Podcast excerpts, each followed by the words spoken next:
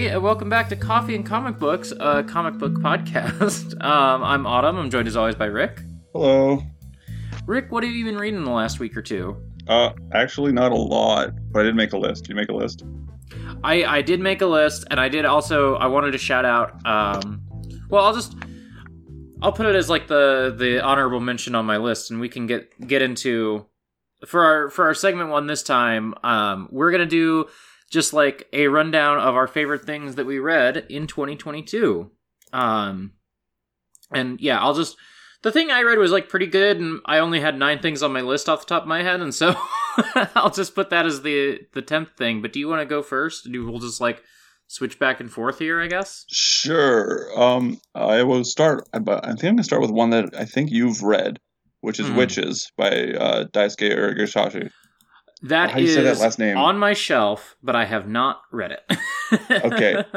Uh, that book is really, really good, and I hope you get around to it soon. um, yeah, I should. I I um bought it to uh, support friend of the show Aiden because they lettered that book, but I have not uh, made time to read it yet. So. His artwork is breathtaking. it looks really fucking good from what I've seen. It's just a lot of connected stories throughout time. That's yeah, just very good and considered. It's it's nice, but I don't want to say any much more. Um so yeah, I didn't put this in any um specific order, but um for my like number 10 thing, quote unquote, um I'll put the thing I just read recently, which is um the Walt Simonson Archie Goodwin adaptation of Close Encounters of the Third Kind. Um I mentioned on the last episode I was going the last uh, episode for patrons, I guess, that I was kind of interested in reading some of the like Marvel super special stuff, which features all sorts of different adaptations they did in the 70s and 80s. And this is one I picked up, and that book is fucking good.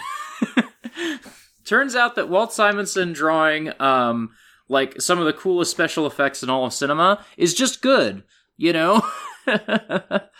um, not a lot to say about it because it's like just kind of doing close encounters, but not quite as good as close encounters, but the art makes it totally worth it to me. So uh yeah. That that is a movie that I have been meaning to watch for decades at this point.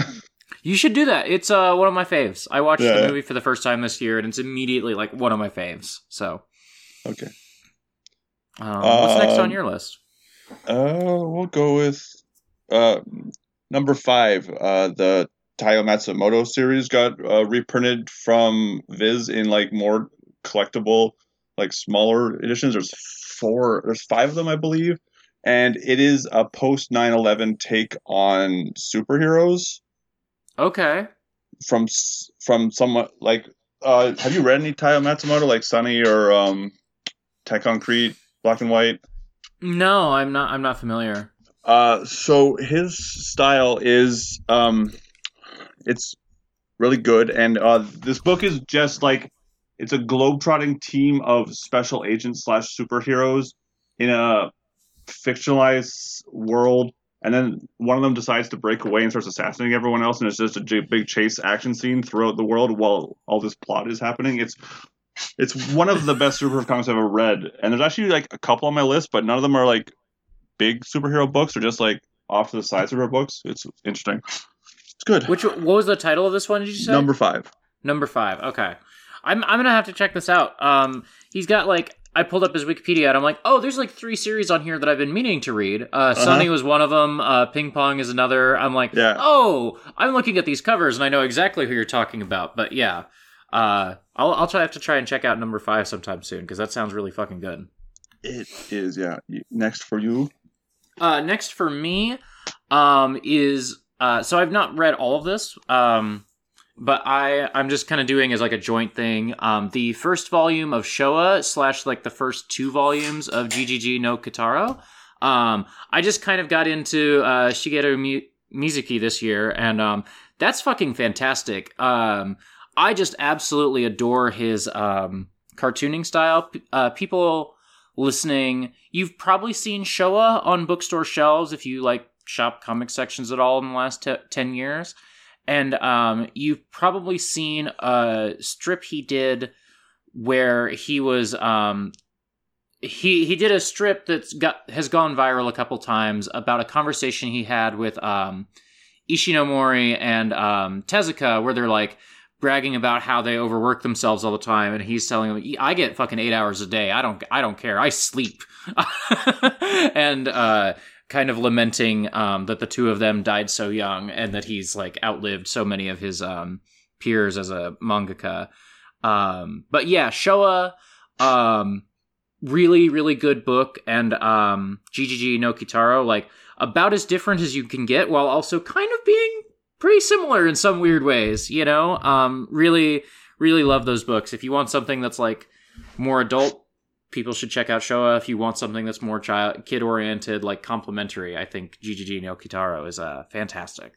Yeah, K- Kitaro is like one of the more popular things that people have seen without knowing they've seen it. Like it's a big, it's a yokai book that everyone Mhm. kind of has know has seen but hasn't known they've seen. Yeah, it's one of those.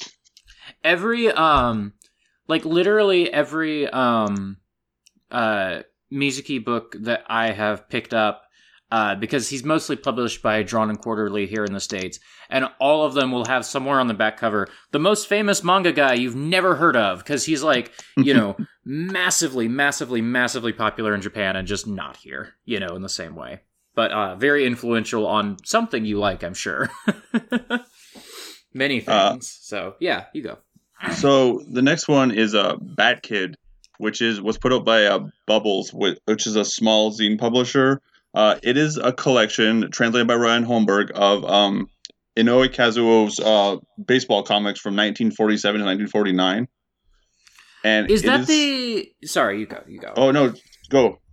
Is is that the guy who did the like um socialist samurai comics? Am I No, no, no, no. Okay. Th- th- this guy is um he it's 1947 1949 because th- this book was incredibly popular but he died of uh, i believe i believe it was cancer or some other illness like like suddenly so it just stopped but the book was a very popular baseball strip that spawned a whole bunch of other stuff oh, I love this art. This is really nice. yeah it it's gorgeous and uh the best part about some of these collections is they keep all the old uh, color pages intact Oh, And the- nice. and the color stuff looks so good. And it's um it's a Ryan Holmberg uh comic, which a lot of these on my list are. And the thing about Ryan Holmberg comics is he's one of the best translators in the biz, and every book he does, it the last like twenty pages of it are just an essay on the importance and like the, the climate of that book at the time, and it's always great stuff.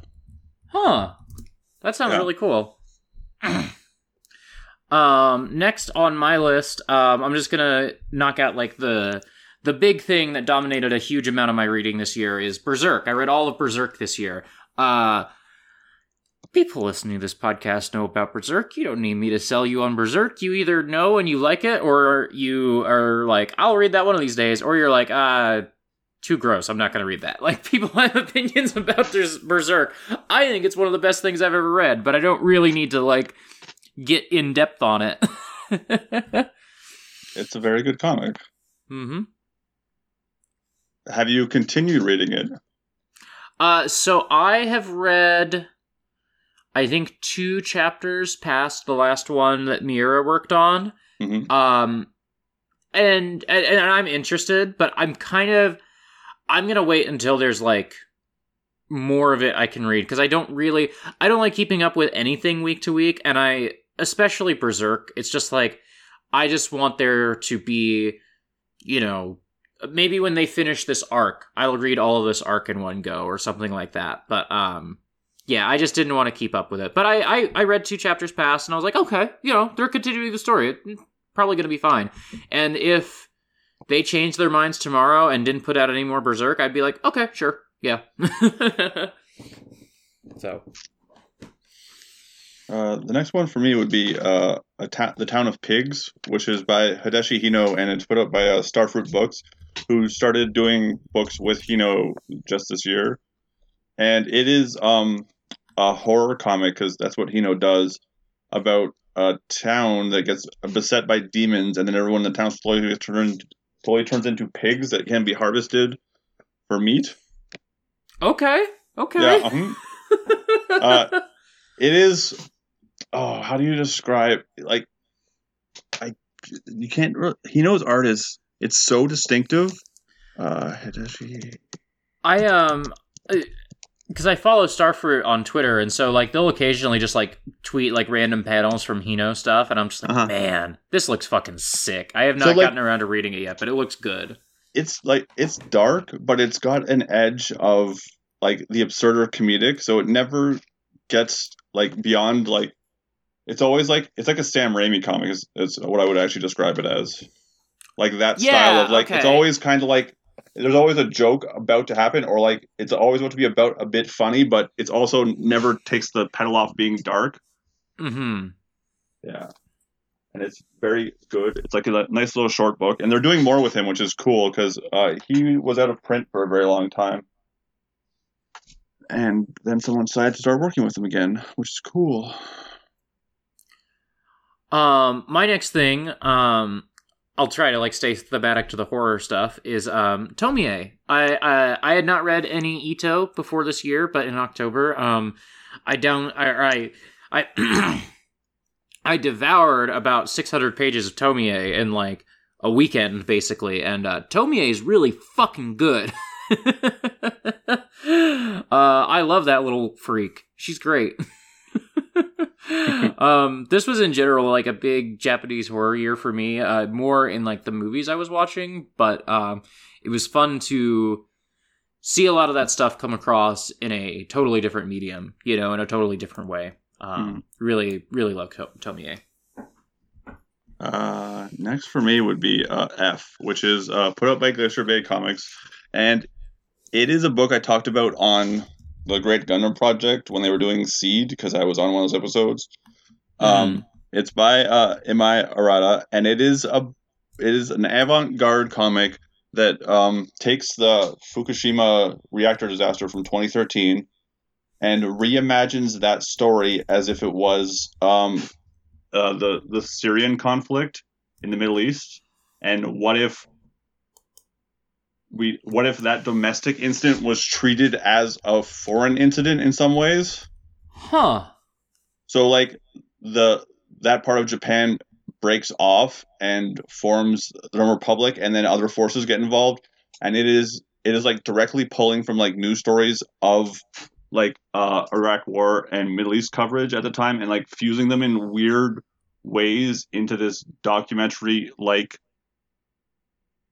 not like it's like it's it's it's hard to describe because it's like it's both like documentary like but also it's like not real and it's like Mm-hmm. it's also about current events and like the the almost like the like the way that people are like more like they ignore things closer to home than they do like or, or further away than they do closer to home.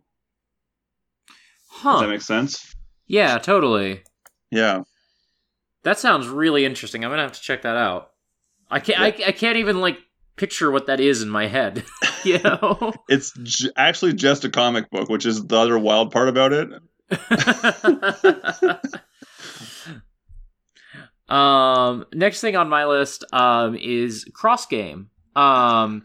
For people who don't know, this is a baseball manga by Mitsuru Adachi. Um. It is just about um you know, two teenagers who are going to high school, um, and he's a boy uh, who's a star on the baseball team, and she's a girl who wants to be the star on the baseball team but can't be because um, she's a girl, and they're both united by a tragedy in their past, uh, and they're clearly in love with each other, but um, are not going to do anything about it until the last pages of the of the manga. Spoiler alert: the the, the teens get together in the end. you know, um, I I read um, so it's eight volumes, but they're all double sized volumes. Um, and I read just like an ungodly amount of cross game in like a weekend at my mom's house in August. Like just like literally like I would be eating dinner and just like when can I get back to reading cross game? Oh man, I got to know what happens next. And it's like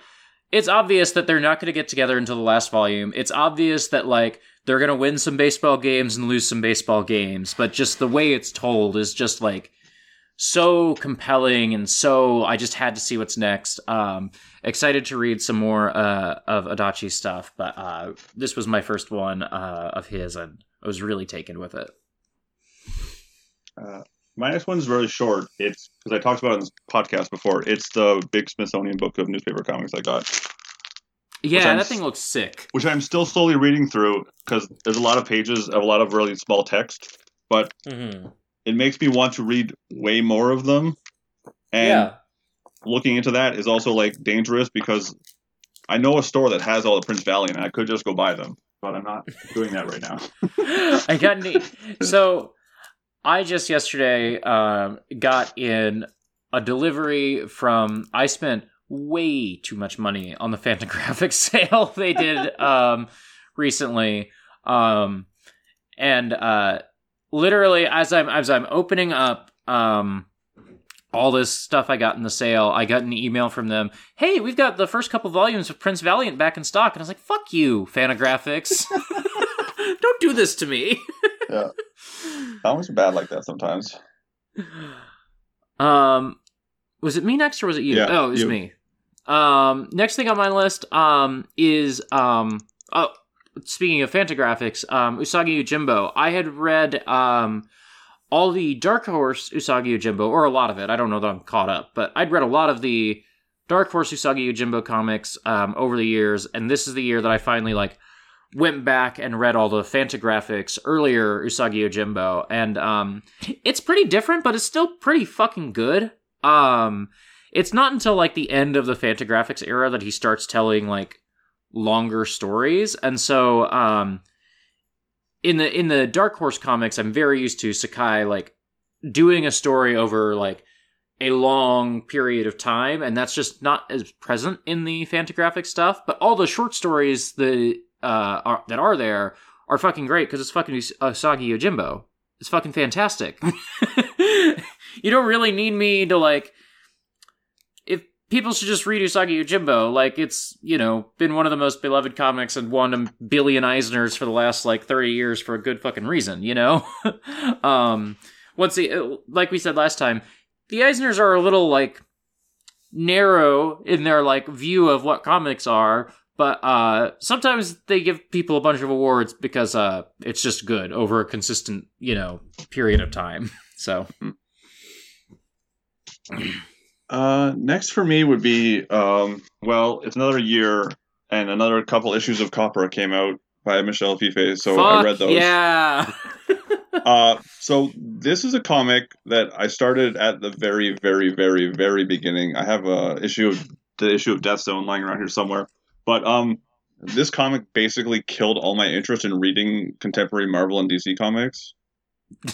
Like single-handedly burned it to the ground. It's like you know what? I can just read this. It's fine.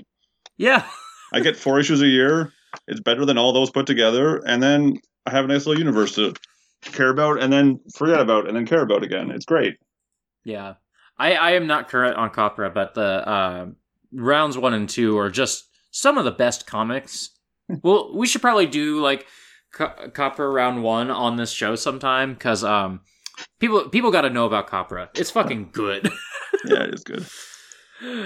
um next thing um i've got here in a wildly different direction is um nana. Um i read t- seven or eight volumes of nana this year i want to say um which is out of like 21 um and because i have a friend who's mildly psychotic when it comes to talking about nana all the time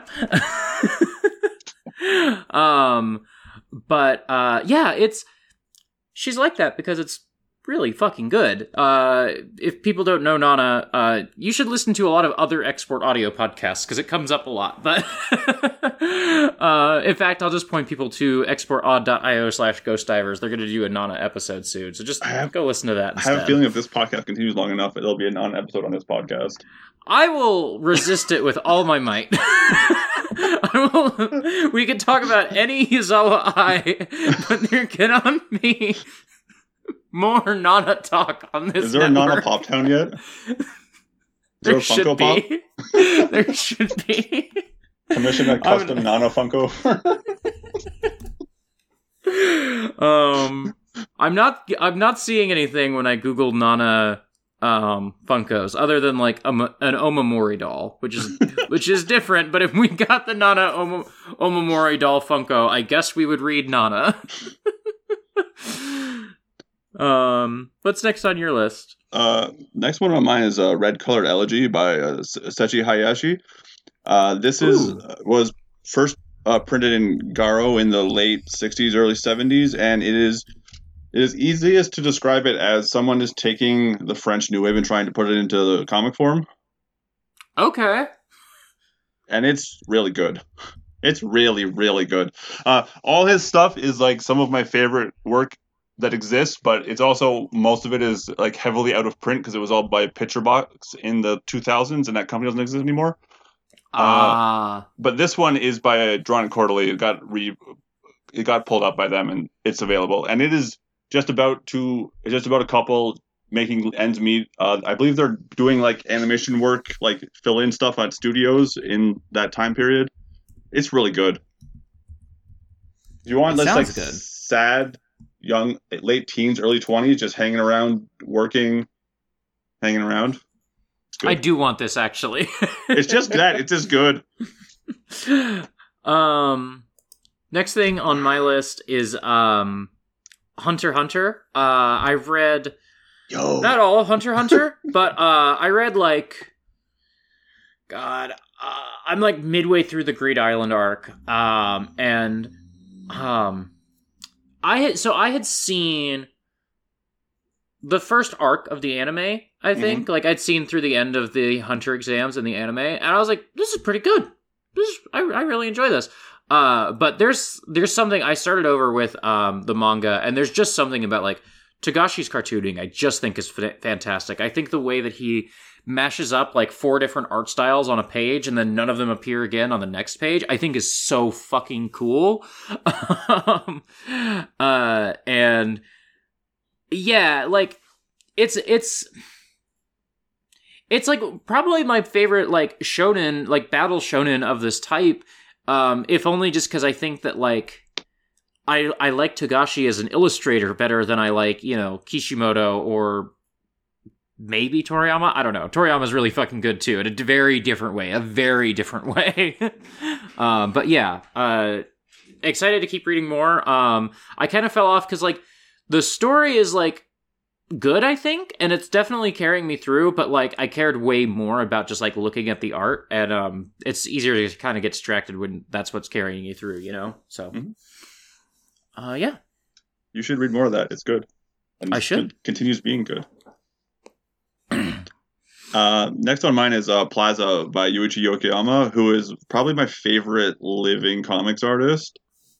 Uh, he draws books that look like they're not from anywhere, like deliberately. Like he's put in interviews that he says, "I want my books to be timeless, so no one's gonna dress like anyone who you've ever seen, or like so everyone's like wearing like I wouldn't call them clothes even. They're just like people, like they're just shapes of people, and it it's just hard lines. He draws um yeah. most of what he draws is like uh, motion happening. So like people like building stuff or taking apart stuff or moving through things there's one of his books that has an action scene in it that is just the best.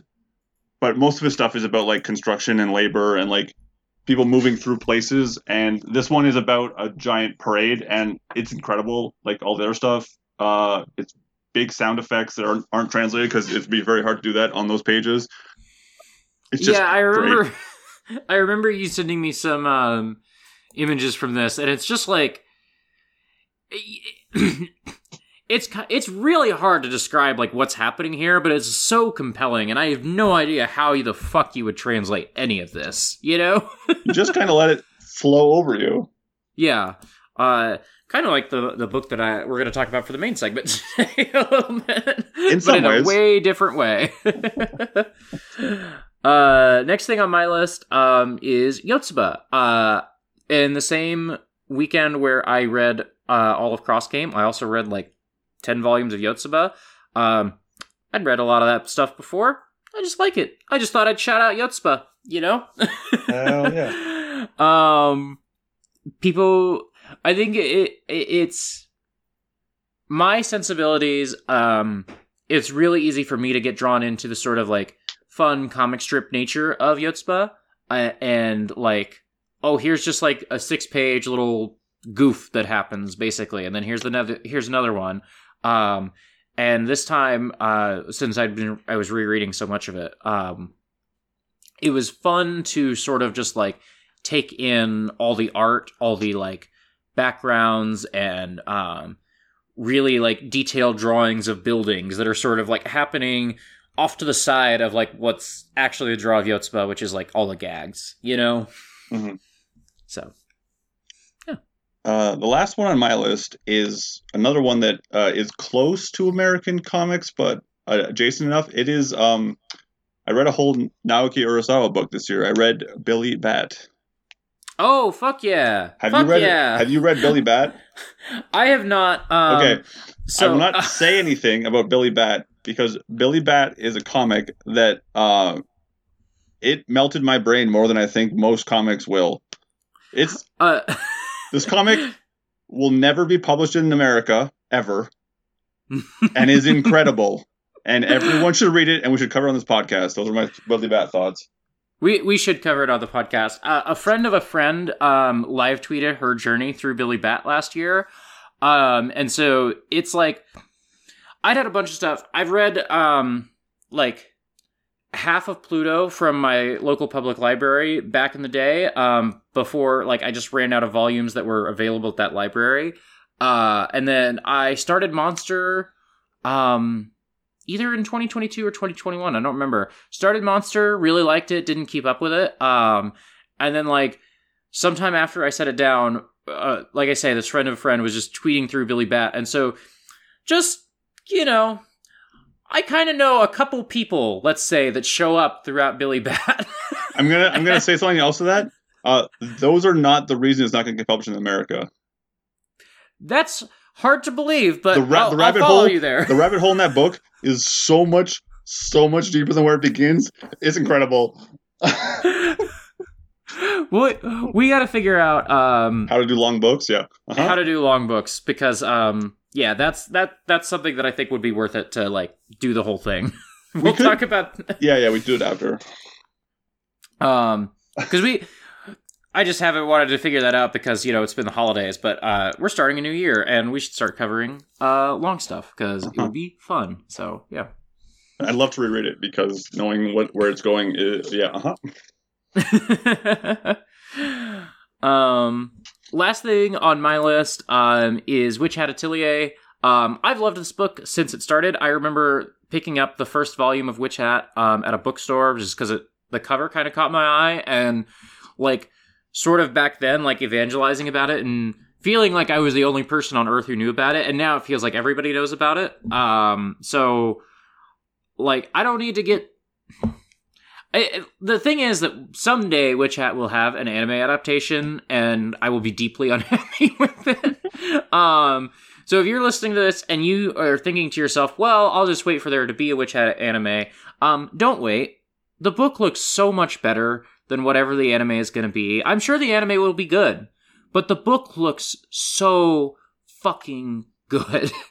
um, I just am totally enamored with um Shirahama's art style on Witch Hat and um the the the the volumes of Witch Hat that I think have come out in the US this year have been a little more like plotty plot plot than I'm used to and more than I really like. They're like some of the plot is like boring to me a little bit. That doesn't matter. Who fucking cares about that? Because it's the most gorgeous book to look at that comes out you know, right now. um, it just is such a pleasure to like hold in your hands and like you know follow along. So um, yeah, Witch Hat Atelier, it's fucking great. Um, with that, I guess we should get into our main um, book that we read for this time. Yeah. Which is 11 Uh, comics Yeah. uh, written, drawn, and edited by the one, the only, the Jack Kirby. the six words every girl wants to hear, written, drawn, and edited by Jack Kirby. with a, a varying a, a very a team of uh, colorists, including Kirby himself in, on the Bigot version. um team Yeah. of colorists and then every issue it's funny it's like the first two issues of this say like edited by archie goodwin and then it starts getting into like lightly overseen by archie goodwin admired by archie goodwin i think is how he's credited in the Yeah. in the final issue That's good. Uh, um so yeah. this is 1976, and uh, Marvel was doing a lot of adaptations of things, and so Kirby adapted 2001, and it is an adaptation of the movie, the book, and the original script of the movie. yeah it it, it visually it's recreating a lot of like what people culturally know of 2001 but um how it gets there is like taken from a bunch of different sources in a way. That's really cool. And also it um it has a lot of uh Kirby narration of things that are not narrated in other other forms of 2001. So it produces an it's so interesting eff- funny it's an interesting effect of like a scene that you know shouldn't be anything happening, but then there's this booming like Kirby voice in the back of your head going, and then he died, or then he entered a state that was not life. the the funniest part of that is that like the explaining of like what the monolith is or what the space seeds are um which is just like not my memory of 2001 in any way shape or form you know? I haven't read the later ones. Have you? um no i so i have um seen the movie a couple times and Uh-huh. nora is a big fan of the novel and so she's told me about some of it but um i keep meaning to read the novel and she keeps meaning to see the movie and we have not quite bridged that gap yet Yeah, I, I've seen the movie a, a couple times at home, and then I saw it on 70 once millimeter. oh was- shit yeah, that that was that's a that's a trip. That's a good time. God. Uh, I think I think next year I'm gonna um I've got two plans to go to the movie theater in like the next two months and knock on wood that we don't get any of the multiple pandemics that are going around right now. But yeah. um uh man. I, ju- I just I would I would like to go back to theaters and I would like to see stuff like 2001. anyway, comics. so this comic is the well the, the first this issue is just the movie basically Yeah.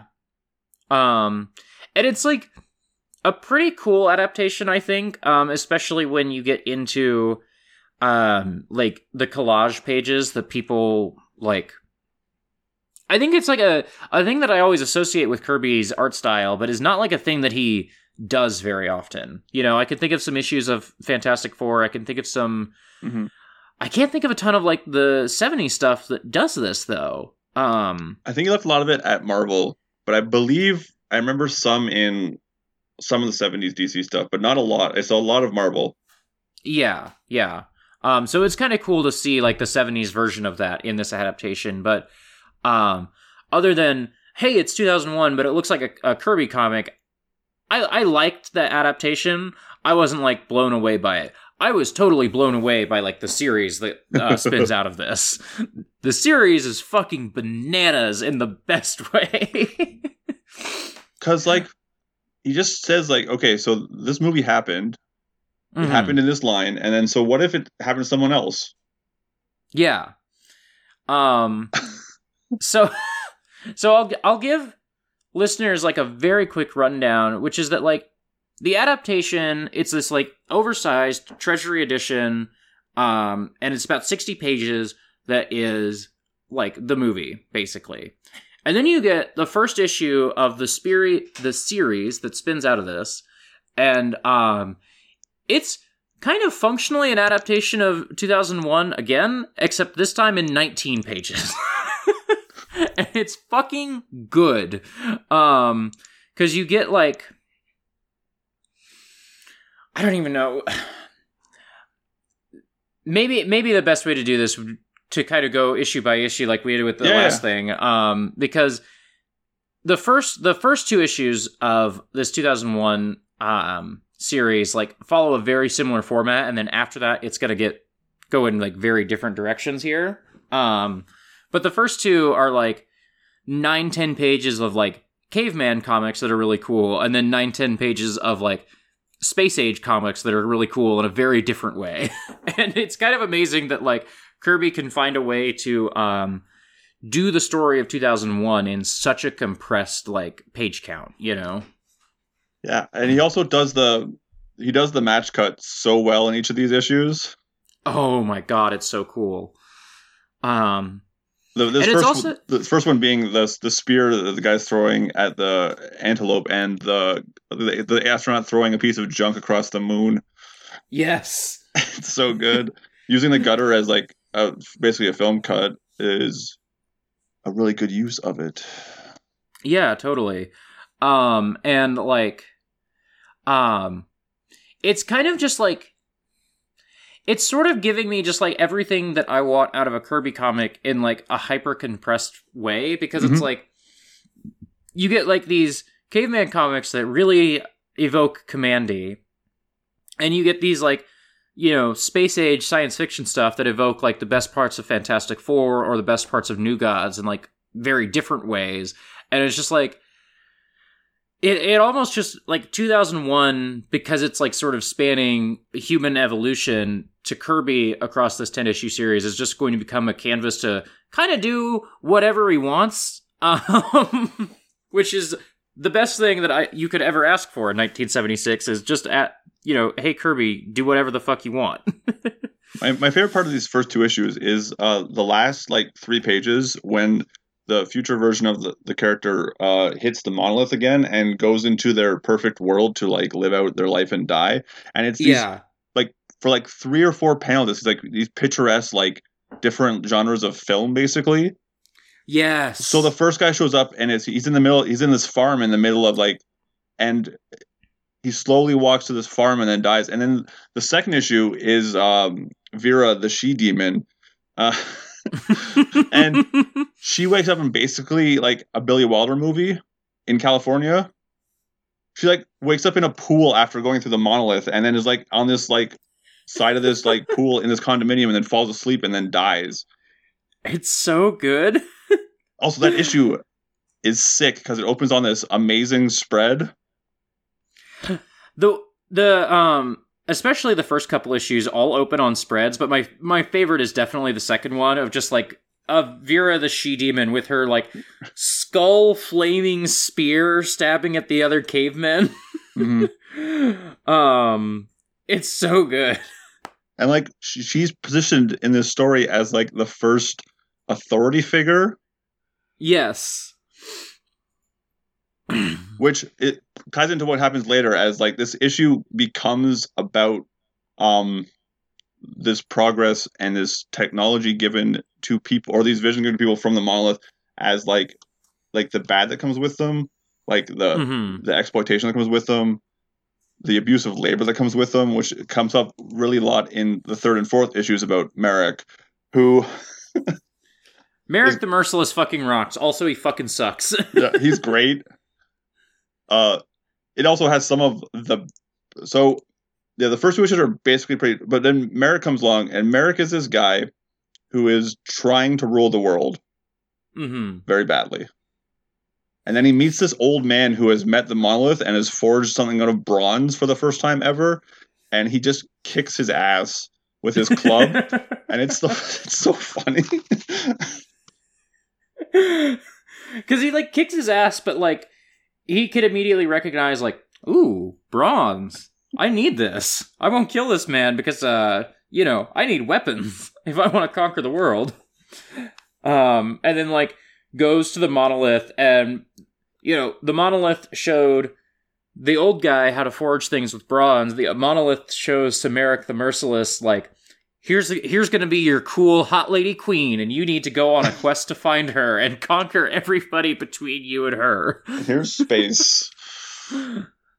oh and like the the issue like all the captions in this book are also like they're like they're like full of possibility but we all know where it's going like he forges a sword for him and it like it's the, the, the sword is still too new to define but everyone who's reading this knows what what has going to happen when someone starts getting metal weapons and no one else has metal weapons. Yeah yeah.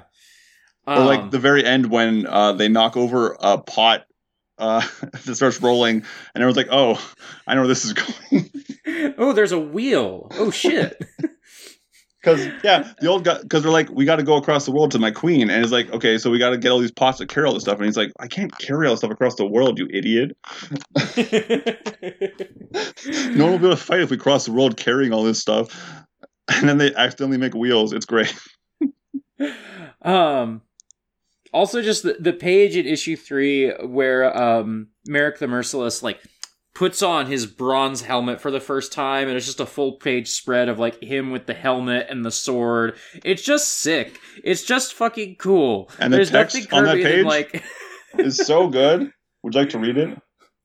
When Merrick emerges from old Hagel's hut of wonders, he is more magnificent to behold than ever before. Merrick is god in leather and metal, with a flowing horsetail crown, which is symbolic of the force he intends to build. But in his hand is the achievement, which is to dwarf his own powerful image and win his people the world of the dawn. There are no cheers for the bronze sword; its potential is stu- still too new to define. And then the thing he says is, there are great things for us to do. We shall ride the lightning across many lands and sweep them clean with this. He is the Tiger Force at the center of all things. Yeah. and it like so that's the thing about like so Kirby's work um it starts at a place in Marvel and then he moves in it as he moves through his career like it becomes more and more about uh the violence that he was um he saw in World War II hmm and like it comes back around and like so this comic is a lot to me like um Tezuka's Phoenix in that it shows this progress quote unquote throughout uh different periods of time through the same artist Totally. Totally. and jumping back and forth. And it's just such a good summation of all that all the work he's done and other stuff. Like it's incredible. And we haven't even gotten to the best issue yet is the best part. Yeah, because the be- because to me the best issue is issue five. yeah but- we're, we're getting there yeah yeah yeah. Uh, but yeah, like eh, I see so much of Kamandi in this. I see so much like of Omac in this, Uh-huh. um, especially like later on. But even as early as you know issue three, with like the preoccupations about like what violence does to people. Um, and yeah, it feels like a ten issue series that I can like give to somebody and say, "This is why I like Jack Kirby comics." You know? Yeah, for sure. Also, like Merrick doesn't evolve into the the Star Child or whatever. Mhm. He just kind of gets a kingdom to live out the rest of his life in. Yeah, um it, it's it's kind of neat the ways in which um like the monolith um the monolith is just to kind of do its thing and it's just going to kind of push humanity like further and further into the stars and um doesn't really care that like lots of people are going to have to die for that to happen. you No, know? not at all. And so and so like yeah, Merrick is not going to become a cool like space seed guy. He's just going to like kill a bunch of people and pillage a bunch of things and uh you know, get his kingdom. And we don't know like if that's the reason why he doesn't change. He just kind of refuses to and is like, "I like this place you sent me to. Thanks." It's like, "What? Thanks, but I'm different." and then it's also get- oh yeah, go ahead. one one last thing. It's just like it's also interesting knowing like reading this and knowing that like Conan co- Conan comics are like huge at Marvel right now, and it feels like you know um two issues that are both like doing Co- Conan comics as good as Roy Thomas and Co ever do, and also like totally eviscerating like um why the fuck do we read this crap? you know, like what is the fantasy being sold to us with Conan and stuff? And then know? you get to issue five, which is the reason I tell people to read this comic more than anything else. This It's issue, the best shit in the fucking world. he picks up a gun and puts it to the head of superhero comics and then just pulls the trigger. and it's Jack Kirby doing it in 1976. okay, so listeners, I'm gonna like walk you through this in probably more detail than like you need. You should you should stop listening to this right now, and if you do nothing else, if you do nothing else, I need you to read like issues five and six of 2001 because it's fucking incredible. We open on um the is- White Zero. it's such a good name. He's like fighting this like weird these weird little demons and aliens and, and sci-fi machines and he's gonna he's um you know destroying something called the holocaust bomb. Um and that's just like you know if you're just looking at the images that's what's happening. If you're reading the narration um the thing that's actually happening here is that the white zero is not actually a superhero. In the year 2040 AD, there are like places you can go that are like VR slash escape room, basically, Uh-huh. where you live out the fan. And this one is called Comicsville, and you live out the fantasy of being a comic book superhero, basically. And It's so, Galaxy's Edge, right? yeah, yeah, It's a Star Wars theme park. basically um and like he like the the the narration is all this like really sick shit about like and then of course the supervillain comes out and gives his big speech and then of course white zero goes and saves the princess and the you know unfailingly this is what always happens in these stupid fucking superhero comics you know like Jack like Kirby's like open contempt for superhero comics in this is fucking nuts. And like, so, um, where's the where's the, there's a quote in one of these panels. Uh, oh, it's the top of page the fourth page of this issue. It, it says, "What an indifferent society has suppressed the human ego, has been released in the 21st century." It's like it's so perfect as to what. Oh, it's so. And then the end of this, like his escape room, is such a mean it's joke. so it's like such a mean joke, uh, but like it's like kind of a like a sexist fatphobic joke and also just like more just like brutal evisceration of like the kind of guy who goes to this sort of thing because yeah, he goes it's, it's, and it's not it's not coming from the comic because the guy explains that the model the guy wanted was like sick that day, yeah so they had to get a replacement last minute. and, and it's like this woman who's like kind of older looking um heavy set um and the the guy playing white zero in this fantasy is just like i want my money back. Fuck this man. I i can't believe like i didn't get a, a like hottie to like you know be my cool princess that i saved and then kissed or whatever. Uh it just sucks. He's just the most reprehensible piece of shit man in this moment. And he, he's huffing and puffing about how he wants a refund. And he there he's talking to somebody on the uh on this video screen and they're like all right well the exit's right over there and he opens a door and steps out into a dressing room with like 20 other nerds who are all in different superhero costumes because they're gonna go next The best part about this comic too is because it's Jack Kirby, right? All these comics are all these uh, costumes are sick.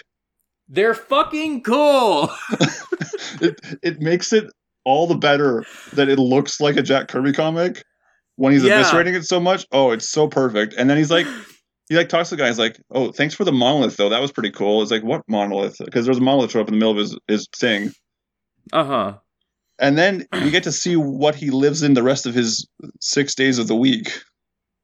Yeah, and it's like the most just like hellish OMAC dystopia. Um it is like it it is like it's OMAC and it's Blade Runner before Blade Runner and it's just like he's walking through these like shitty rainy streets and he has to like wear a specific coat to protect him from the smog and everybody is wearing the same coat because like the like everything in New York is just like the air is so polluted that you can't like your skin can't hardly make contact with like the air basically. There's the Spaceballs joke about a can of air. In a panel it's this literally comic? just the Spaceballs joke. Like two decades before, yeah. Harvey later allows himself in the luxury of inhaling a cylinder of fresh air imported from a remote and unpolluted region. At $15 a can, it provides a brief moment of hope. And it's him with this gas mask uh, and injecting like mountain air into the gas mask. It's fucking bleak.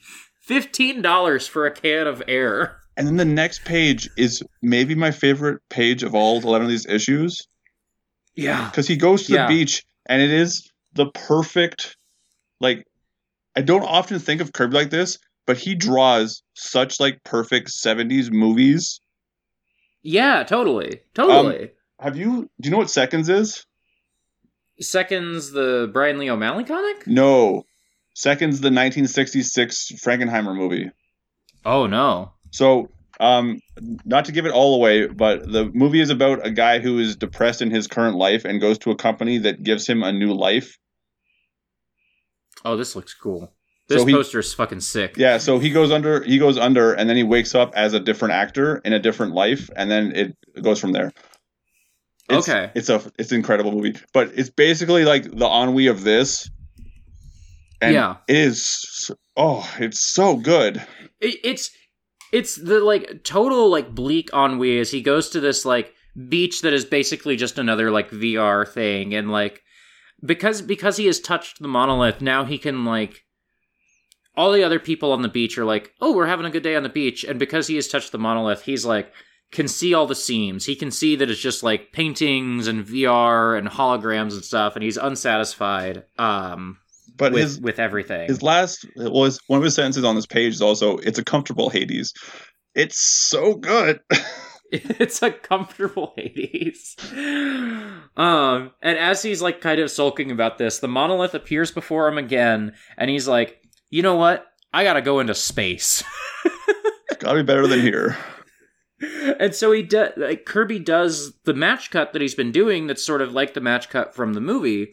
Um, but instead of like from you know prehistory to the space age, now it's um this one guy like thinking to himself about um. I can't, I can't just like keep going to like Comicsville and these stupid fucking beaches. I gotta like go out into space, and then it like does the cut, and he's like two years later, and he's like 1,000 miles above the planet Neptune.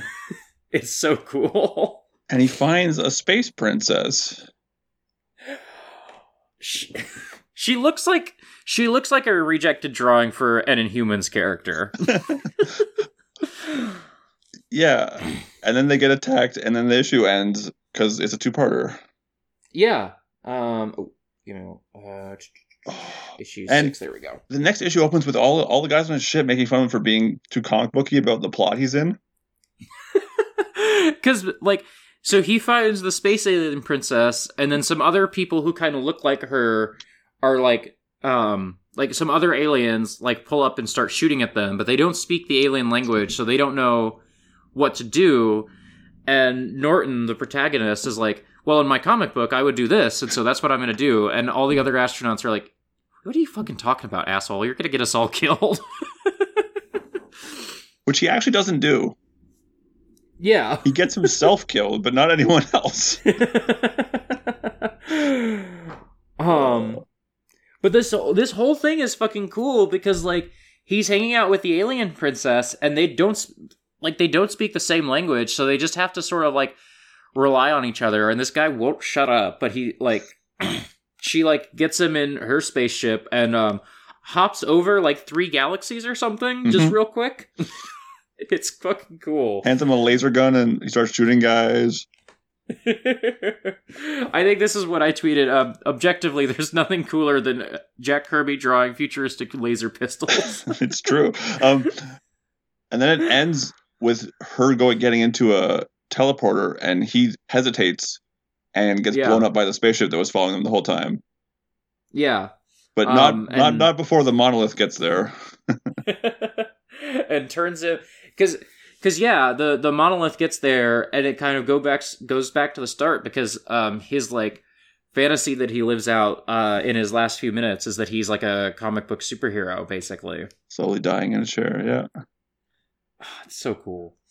I love the I love um every single time like Kirby does these same like three or four panels of like people like like from the old age like emerging into the new like space fetus life. it's fucking cool.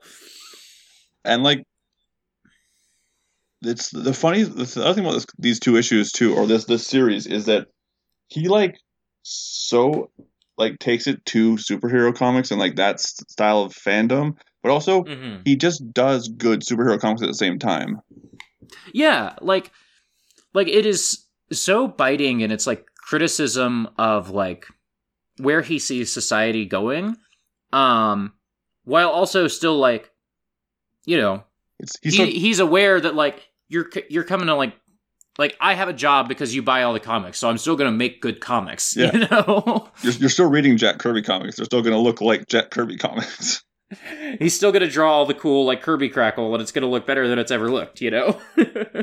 oh that that page of him lying in the rubble with the monolith like looming over him is so good Oh, God. uh and then I think the next issue is actually my least favorite of all these Yeah, it's kind of a neat idea. Um, it's like he's it's following a space seed around as it's um like basically what it does is it goes to another like sort of post-apocalyptic world and it sees two people that it like it that it perceives to be like kind of noble people and takes them and like plants their corpses on um another world where life could flourish maybe hmm uh, and so it's just kind of showing you what the the space seeds get up to, but it didn't it didn't totally work for me. There's like a lot of really cool illustrations in this issue for sure, but like the the concept didn't work for me as much. And then, uh, as story goes, the sales of this comic were not the best at the time it came out. So they needed. I can believe that. they needed a hero. Is issue eight where they? Okay, yeah, I Uh-huh. thought this was issues nine and ten, but no, it's issues eight, nine, and ten. Yeah, So issue eight, we s- we are introduced to uh, Mister Machine, um, who is what if a robot came in contact with the monolith? And the answer is that would be pretty cool. yeah. Uh, also known as X fifty one, the Machine Man. Later in his life, when he gets uh, repurposed back into Marvel. Uh, yeah, I w- it was pretty fun to um, see the last issue of this and see like you know, oh, Mr. Machine is getting his own comic book um, after this. Um, this is also, um, and I don't know how exhaustively I'm gonna like summarize the plot here, but like basically, This is just a good OMAC issue, basically. it, yeah, it's basically a really good issue of OMAC um, because like there's these scientists that are working on like robot AI people, and it's not working out, so they're just gonna blow up all the robots. But there's one, um, there's one robot who was raised as a human rather than being raised as a computer. is how this is this puts it, which is a really funny way of putting it. Um, and he's so he's raised as a human and his father like takes the uh, bomb out of him so they can't order 66 him basically That page is so funny when he's sitting in the forest going, "Good job, my son. You flew away, and now I will die with this bomb because I cannot run far enough away from it." also the robot could fly Yeah. because it it figured out the anti-gravity equation of course. I love Jack Kirby. um so yeah, he's like the one robot and he's going to like try and um you know, find out the truth of his origins or he's he just like it starts going around and like people hate him basically because he's a robot. And so he's like, I wonder why people hate robots so much. I'm going to go learn something about this. and ends up like, you know, going back to the military base where they like built him and um not he doesn't kill all these people, but it feels a lot like he just murders all these people. Well, he does like leap out of the base after setting it to explode. He does do that. He does do that. Well, that, there's like a diff- couple It's a different base, actually. there's a couple captions where it's like and then the soldier was unconscious and Mr. Machine went about and did this instead or whatever. And I'm like, okay, but he did he is a like super powerful robot that just choked that dude for like a minute. Yeah. Like the thing with this is like um so it's a lot of like the the people who commissioned his his dad to make him trying to figure out how they can control him basically. Yeah. so like they put like uh trackers on him. They take his face off. I did the thing. uh-huh. Well they, they do take his face off. He spends a lot of issue nine just being like I've been hunted, fired upon, and thrown into this maximum security cell, but the weapons, the systems in my fingers shall avenge this in greatest indignity of all, the removal of my face. and he like will like get hold of a soldier and be like, You have to tell me where is my face? it's so Um, good and it's like really cool because it's like oh this character um like is sort of defined by his inhumanity and the thing he cannot um like put up with is um like this estrangement from the humanity this estrangement from having a face um and it's like a really cool like concept for the character and also it means that he chokes dudes and says where is my face? Tell me. Uh the monolith and x51 are the linchpin or like the the the the, the audience like way into uh, the earth x comic we talked about last time the john paul leon Mhm. comic like it opens with him waking up in bed and the monolith being at his bedside. That's how the comic starts. Yeah. So it's going back to here. Um and so issue 10 has one of the great scenes where um the supervillain uh, this guy is such a such a he's just a guy in a hood. It's so weird. Um they capture him and they take him apart and then his limbs all wake up and start beating them all to death. The the supervillain um who's named Hotline, short for Hotline to Hades, it's because he's gonna he's basically like the puppet master of this like Wizard of Oz projection of Hades, the, like the demon lord. Um, but he's convinced everybody that he is like you know like calling actual Hades, not that it's a Wizard of Oz projection. Um, and like um he just looks like Doctor Doom, but way dorkier.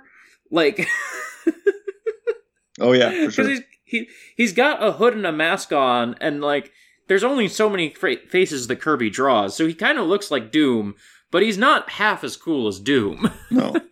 Also i love in that issue there's um kirby's he has a repeating character in a lot of his books of like the sheriff who is like 70 years old and doesn't understand all this comic bullshit going on. Because there's because Mr. Machine meets up with the kid. Who's like, this is just like in my cool Marvel comics written and drawn by Jack Kirby. and the sheriff basically like Tommy Lee Jones from No Country for Old Men just being like, man, this is some bullshit. And then the book ends on a huge cliffhanger because guess who's going to get his own Marvel comic? um, I was. I don't remember what the context was, but I was talking to Nora about some New God stuff, and I think she asked me like, "Does it have an ending?" And I was like, "Eh, not really." But you know, he was just gonna make a new issue every month, so there's not an ending because like he needs you to come back and read the next issue, and at some point he just gets a different job. you, could just say, "Is it does the Norse mythology end?" Because not really. Just kind yeah, of not really. just kind of goes again. There's there's the Hunger Dogs, and it's like kind of an ending, but eh, not really. Yeah. People have tried to end it, but not well most of the time. Simonson tried to Um, end it. That was okay.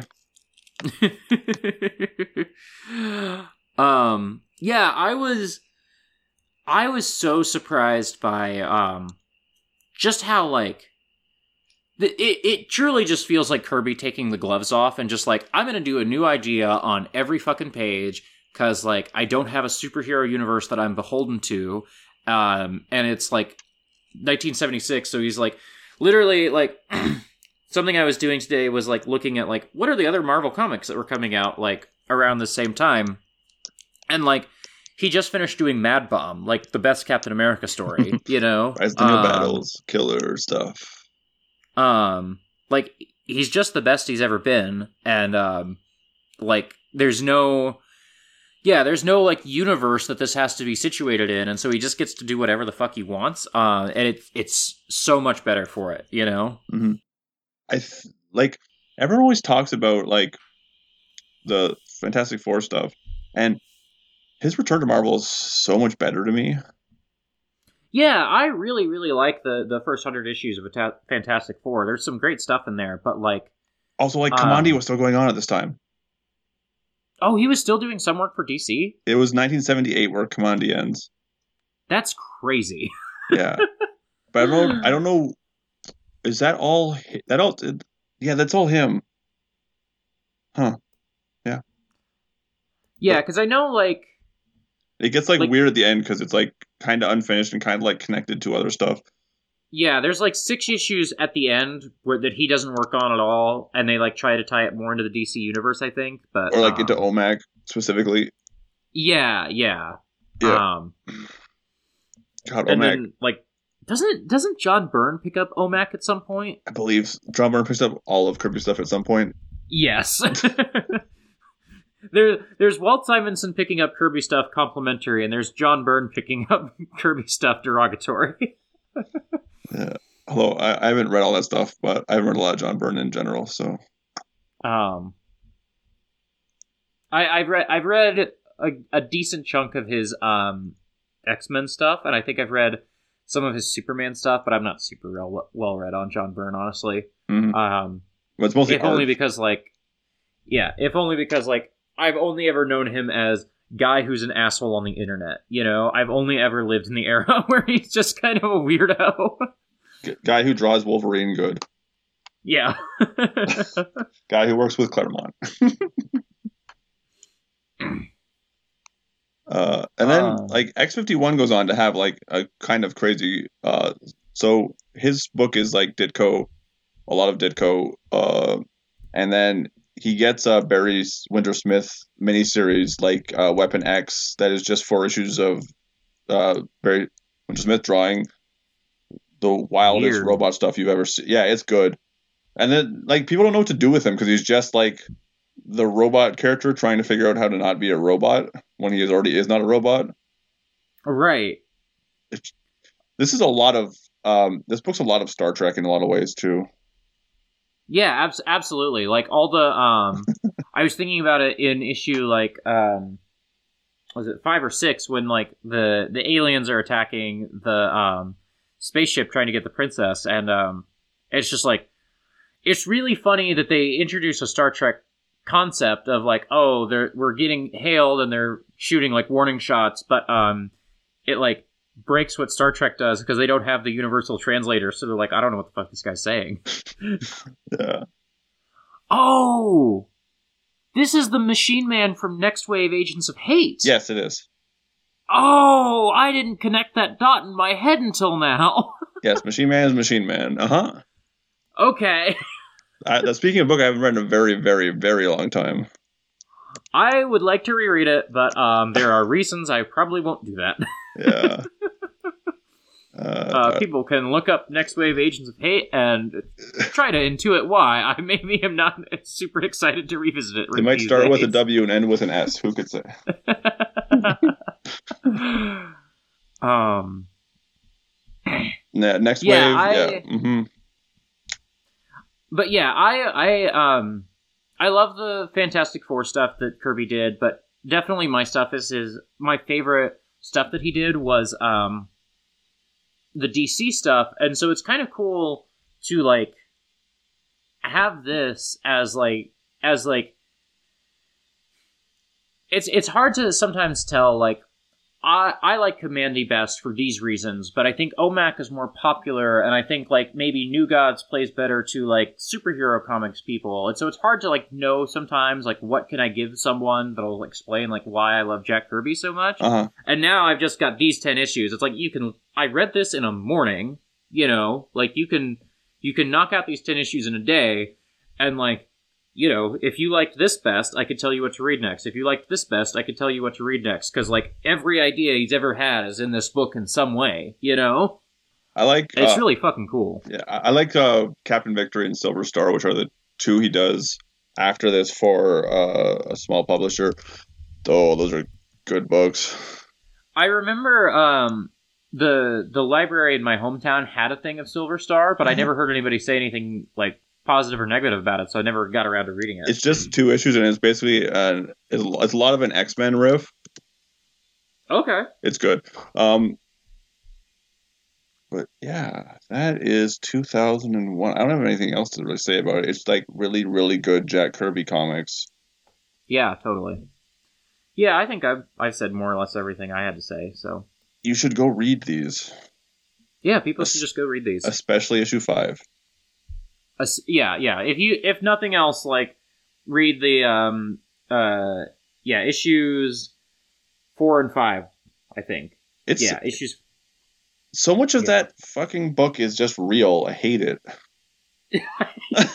that's that's the thing is like sometimes you like read um sometimes you like see older stuff that like ima- like Blade Runner is Yeah, a great example and you're like oh that feels true that feels like real to like you know how society has gotten more and more dystopian over the years um but like I read the, I read those issues and I was like, oh, that is real. That is like actually like what is happening right now. Also, like because he Oh, go ahead.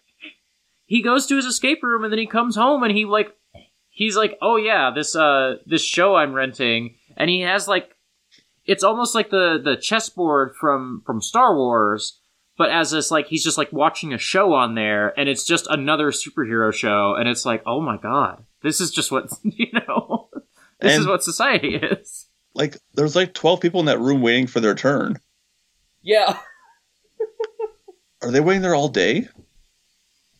Uh, presumably or maybe like they're getting dressed and like it's hard to tell how many like you know Yeah. how many sessions are going on of this How many escape rooms just at one time? Yeah. um yeah i guess that's the big difference between like you know the the future the the, the world that's coming if you will and um the actual real life is that all of this is just in like video games now that people also play in their apartments rather than going to a room Only 18, 17 years away.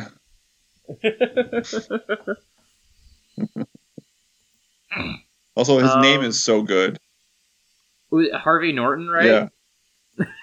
It's perfect. just the most comic booky name yeah. The white, the uh, white zero. God, it's so perfect. well, and the when the, the bit where he, the white zero, like, is like the most like looks like Captain America Uh-huh. as Kirby draws him in the seventies. Is the most like perfect chiseled Kirby face, and like the guy takes off. It's not just that he's wearing a mask; it's that he's wearing like the whole face of White Zero, and of, under there is a slightly schlubbier guy, Yeah, he's- basically. He's wearing the spirit costume of that that helmet that, that comes with with the plastic face. yes, yes, exactly that. Yeah, yeah. and I'm pretty sure like it's like it's like telling him the helmet's like telling him what to do. Yeah, I think so. Oh, I, ju- I keep I keep forgetting and then remembering like in like five minute chunks that it's called the Holocaust bomb. It's called the Holocaust bomb. It's perfect. What's the bad? Wait, hold on a second. Oh yeah, it's Death Disaster. Death Master is the bad guy. Yeah. it's really funny all these captions about like, oh yeah, here's the supervillain that's always in these stories, and the guy introduces himself, I am Deathmaster. I want to know everyone else's names. We we get only Thunderman.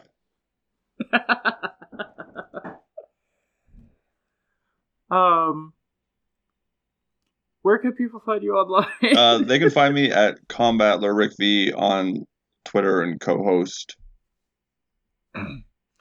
Um, you can find me on Cohost at autumnal. Um, up there, I've been doing um like posts where I like you know recap all the podcasts that go up on the Export Audio Network every week. And so, if you want to keep up with anything we're doing, whether it's this show, Gotham City Limits, Ornate Stairwells, um, Hot Singles, like that, all of that is going to be on the Cohost page. So that's probably the easiest way. And if you want to support us, just go to patreon.com/slash export audio. Um, five dollars a month you'll get um a bonus episode of this every month speaking of we should figure out what our next episode is Yeah, we could do something weird. hit me Um, uh, the on the spreadsheet, I believe Mhm. it's the last thing on there. Do you know what that is? iceland No, uh, further down. Um, no, that's right. The one right above it. The one right above it. Oh, Arsene Sh- Schwarren. Yeah, I don't know anything about this, but if it's if you're interested in it, sure. uh, I've read it before, but it's it's really good. Uh, I'm googling this. I, I'm down for whatever, so um, I'm just gonna Google it just to see what it is. But Uh, it is a comic uh, from Olivier Schrauwen about uh, the quote unquote story of his grandfather's uh, colonial expeditions to French colonies. Okay, I this cover looks pretty cool. Uh, let me see if I can just look at an interior real quick. I'm just kind of curious now. Uh, I can find Um. you one sec. Oh, this looks sick. Yeah, let's do this. Okay, sure. it is um it is in a lot of it's it's it's it's comedic and it's uh more not safe for work than most stuff we've done. But whatever. Yeah, whatever. It's Um, fun. I'm Also, it has gonna- like pages in it that are like, um, please wait a week and then continue reading. so you're saying I should start on that tonight? No, like you can just read it; it doesn't matter. Yeah. but it's just funny. um well yeah depending on how i edit that um i'll probably include some of that conversation we just had but um for for listeners um our next thing is arsenie schwarren um Sh- Sh- Schron, I'm not gonna say that right. Whatever, who cares? Um, it's published by Fantagraphics. Um, I'll I will spell that out in the um uh episode description. So if you're having a little trouble like piecing together what I'm trying to say, just check the episode description. I'll probably like link to the Fantagraphics page or something so that people could check this out. It's also findable Um, online because I made sure of that before I put on the list.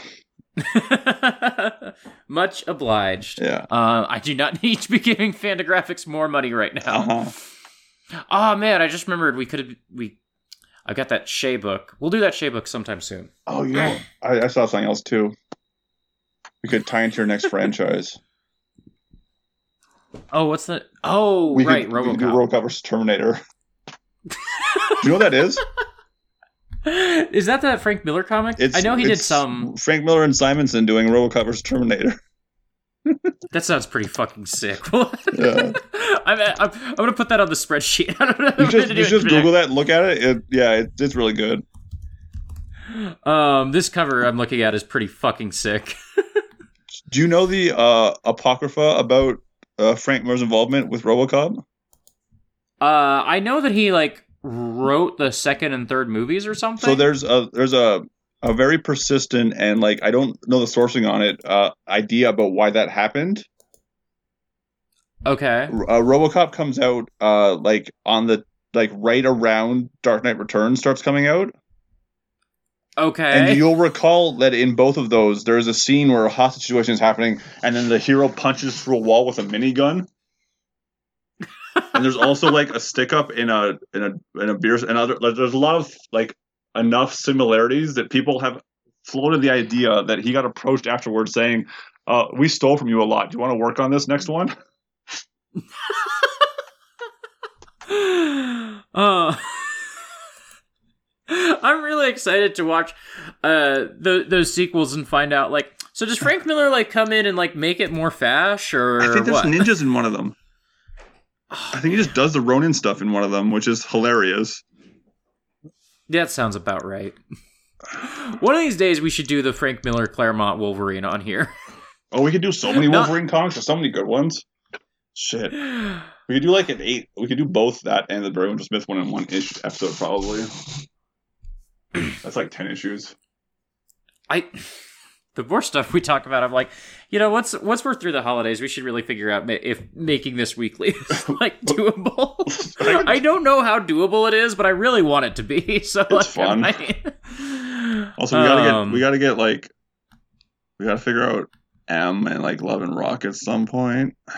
yeah, yeah. I t- they told me they were gonna um reread some Love and Rockets and just like come through with like, hey, here's the best Love and or like my favorite Rev- Love and Rockets thing. Mhm. Um, so Did you ask Jacksonville? Um, Uh, mm, have I? I don't know. I don't know. Great question. I, don't, I just thought about that. I was like, wait. Um, Oh, I'm so excited to watch RoboCop and RoboCops. And the end, you gotta watch the animated series, right? That's part of the franchise. Yeah, I think uh, we're gonna do a, a, a bonus ep on some RoboCop show. I don't know. Nora's got like four four options for us. I think so. Uh, so yeah, you should watch Seconds. It's really good. Yeah, I will. I, I I'm thinking about like watching that tonight. So Oh, have you also have you seen Strange Days? no, Do you know what that is? uh, it's ringing a bell. It's the Bigelow Cameron movie oh yeah, I know. I know of this. from 1999. Yeah, I know of this. I have not seen it. But... Uh, yeah, you should watch that one too. uh, fair warning on that one. It's about um uh future VR or like okay. future like memory stuff like used in very skeevy ways. Okay. Uh huh.